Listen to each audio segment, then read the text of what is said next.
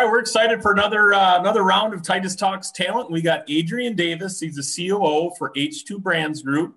Adrian is a is a guy that's done a ton of work in building and leading this organization, and we're looking forward to learning from him. Adrian, thanks for uh, thanks for joining us.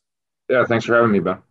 Awesome. Well, our topic today is really how do you drive performance and coaching throughout your business?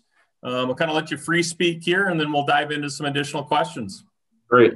Yeah. Uh, thanks, Ben. I, you know, as a as a manufacturer and, a, and an international distributor, you know, our our major focus is um, on you know developing and, and providing products to our customers in, in the most timely manner. So the best way, the most efficient way for us to do that is to make sure that every year we're planning and using uh, good corporate planning strategies to establish what we call strategic deployment initiatives, which are really four or five key areas that you want your business to focus in. And so for us, as a manufacturer and distributor, it's safety, um, safety of our employees, the quality of our products, the service we provide our customers, the cost at which we provide that service, and uh, and growth. Last and, and of course not least. Um, and, and, you know the way the way we manage performance then in that in that framework is every year those corporate objectives have metrics and each individual department can impact those metrics in a different way safety in, in the operations world the quality world um, you know, those are all big operational um, areas. And each department within operations sets targets and sets goals and writes SMART goals to correspond with those strategic deployment initiatives that have been established by the corporate by the corporate group. And uh, from that point in time, then those those SMART goals are rolled out and aligned with those different categories and aligned within the operation into each individual um, level. So you have it at the you know the COO level down to VPs, directors, managers, all the way down to the supervisory level, where we're rolling out goals and aligning to those overall corporate objectives. It's great. It sounds like there must be a lot of visibility and transparency so people know exactly what's expected of them and have to go execute on that.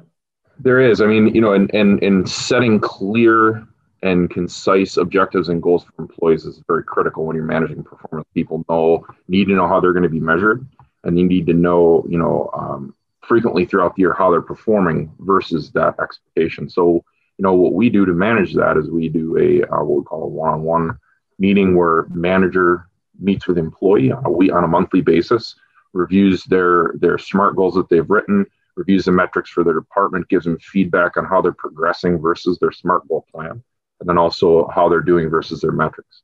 Um, and in addition to that, then we kind of we sprinkle in a little bit of a, a 360 feel where we do what's called a skip meeting.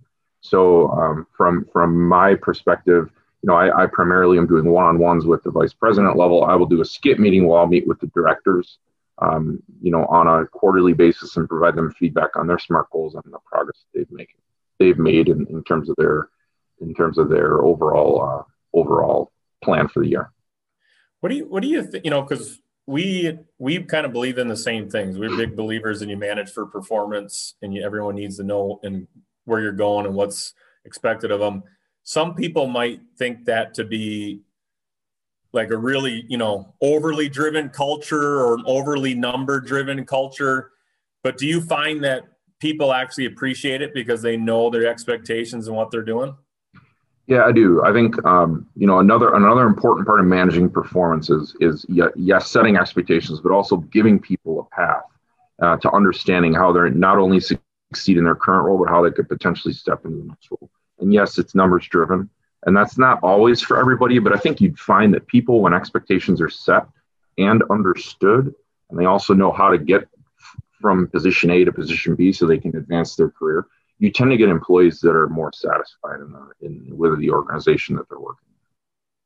Yeah, and I think yeah, they're not caught off guard with on uh, you know expectations they didn't know they didn't you know they have a plan that's lined up from day one with them. We're a big believer in that too, right?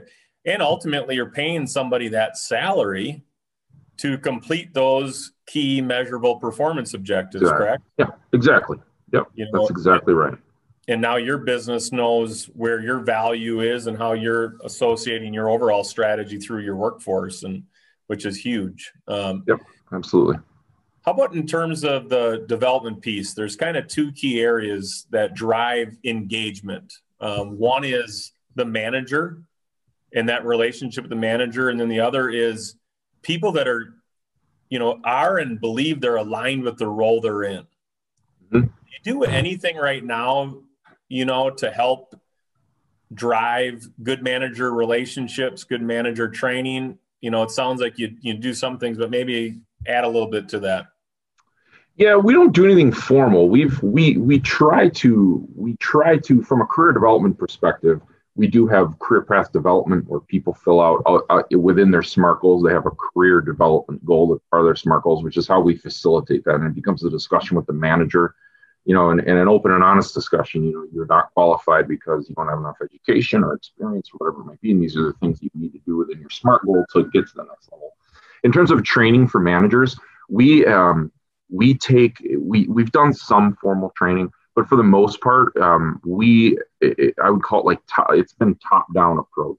So the top levels of the organization have been trained from the VP level, and I've relied on them to roll that out to their teams and push that down um, you know through through their organizations. And really that training focuses around having difficult conversations um, and handling conflict because those are the two things that that tend to trip people up the most um, in leadership roles is when you know they have to have a confrontational conversation they have to give feedback that is not positive feedback. That can be done and it can be done in a way that's constructive for the employee or destructive for the employee. And so that's really where our our training focus has been, and it's been at a higher level, and then relying on those higher levels to flow that down to their teams and educate and teach those techniques. That's good. I was just in a conversation earlier today about you know focusing on leadership development, and that can be almost the number one topic to start with. Yep. Because it's the hardest thing for most people to do. Yeah, I mean, for a new manager in particular, or even a new director who's never had a, you know, has been in different roles and has been a manager, but has never had to manage a large team or somebody that's failing um, or not performing, it's extremely difficult and requires, uh, you know, it, it's a process you have to follow through correctly. Make sure that it's constructive and not destructive. That's a great place to start. How about job alignment? You know, we're big believers in right person, right seat how do you really evaluate do you have a process to evaluate that as you're looking at the performance of your of your org chart? Yeah it's nothing formal uh, ben. We've we've really been informal on that. We we have very detailed job descriptions. We have a we have a you know matrix of skills that we know people need to have to fit into a role.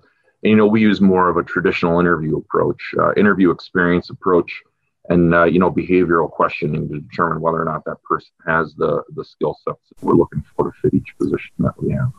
So you, you're you got it you got it pretty organized in the front end, right? You want to you yep. want to try to limit the negative hiring the best you can to get right person, right seat, and then through yep. your review system, you're trying to find ways to identify issues, or you can see it through the performance, right? If there's mm-hmm. negative performance you really got to understand right person, right seat, coach coach them up or figure out the right seat for them. Yep, absolutely, absolutely. Well, that's good. What um as a you know you've been doing this a while now, Adrian. What's if you're a younger self? What's like one tip to the audience that you'd be like, this is something as a leader when I'm driving performance or, or coaching that I'd want, you know, you think is something you've really developed in over the last five to ten years. Yeah, I think the biggest thing a manager can do is, and this is a really hard thing to do because you know there's a lot of pressure on people that are in management roles, director roles, um, especially now in business, especially during the pandemic. It's it's really hard. And I, I one thing that I wish that I was better at when I was a much younger leader was that I going into a situation, whether it was uh, an employee is struggling or they're not performing or there's there's some other issue that's going on, to really spend the time to understand the issue and and to understand the employee before being understood yourself. So understanding what are the roadblocks, what are the obstacles that are preventing the employee that I could be doing to prevent this employee from achieving what they need to achieve, and what can I do, what part can I play um, to remove those roadblocks so that then we can start talking about that employee's performance and how that employee can improve. And that's something I picked up at uh, Amazon, and they were really good at that. At, at at being self-reflective in terms of your management style and how your management style might be causing that person, you know, to not have the success that they they've had. And it's kind of a little bit of a, you know, of a, a seek first, you know, to um, to understand others before yourself being understood. It's very critical. That's huge, right? I mean, you're self-reflecting management style, especially if we're seeing engagement and or performance can be driven by manager, right? The manager mm-hmm. has that perspective. Let let's let let's make sure me as a manager is not the limiting factor in success.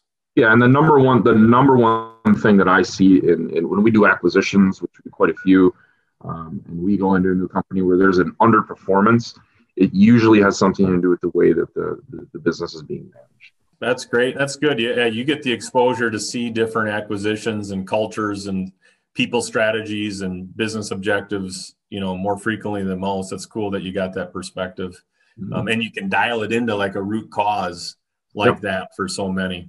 Well, hey, Adrian, you know, we appreciate your time. It was good to get some insight from you. I Look forward to um, having more conversations on our podcast about uh, managing for performance. Sounds good. Thanks for having me, Ben. Yeah, thanks. Yep. See you.